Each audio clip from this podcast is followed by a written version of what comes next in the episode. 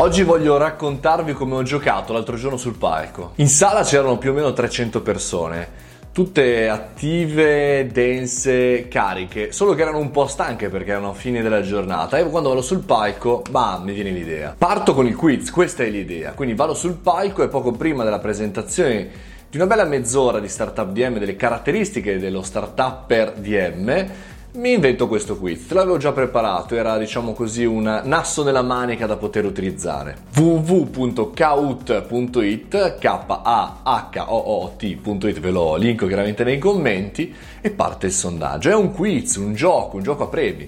Ogni singola persona nel pubblico poteva votare eh, le risposte chiuse con i quattro colori e chiaramente le risposte apparivano anche sulle slide che proiettavo, e quindi si giocava uno contro l'altro tra tutte le persone a squadre. Insomma, ci siamo divertiti per un bel quarto d'ora prima di cominciare la vera e propria presentazione, chiaramente tematicizzate, chiaramente raccontando la presentazione che avrei fatto subito dopo, ma legato. Questo perché quando andiamo a vedere delle presentazioni, oltre alle tematiche che molte volte sono identiche una con le altre, molte volte anche gli speaker che conducono queste presentazioni non sono proprio degli abili comunicatori, ci sono numeri, grafici, uff.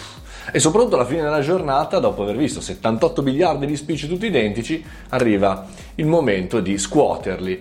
E quindi vi consiglio di utilizzare la gamification, il giocare, il giocar giocando con l'attenzione delle persone per far sì che ci sia un ingaggio maggiore, un'attenzione, che questo porti chiaramente ad un risultato.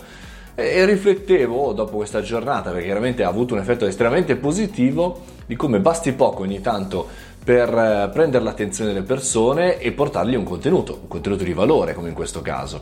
Per cui cerchiamo di analizzarlo anche all'interno magari delle nostre riunioni di lavoro. Pensate, cominciare una riunione magari che sappiamo essere numerica, barbosa, insomma è difficile da affrontare, cominciamo con un quiz di tre domande, un gioco, chi, chi, chi arriva primo decide che cosa ordinare a pranzo, qualcosa del genere, ci inventiamo qualche cosa per rilassarci anche un attimo, per cercare di accendere il nostro entusiasmo e soprattutto per accendere la testa e l'attenzione di chi ci sta seguendo.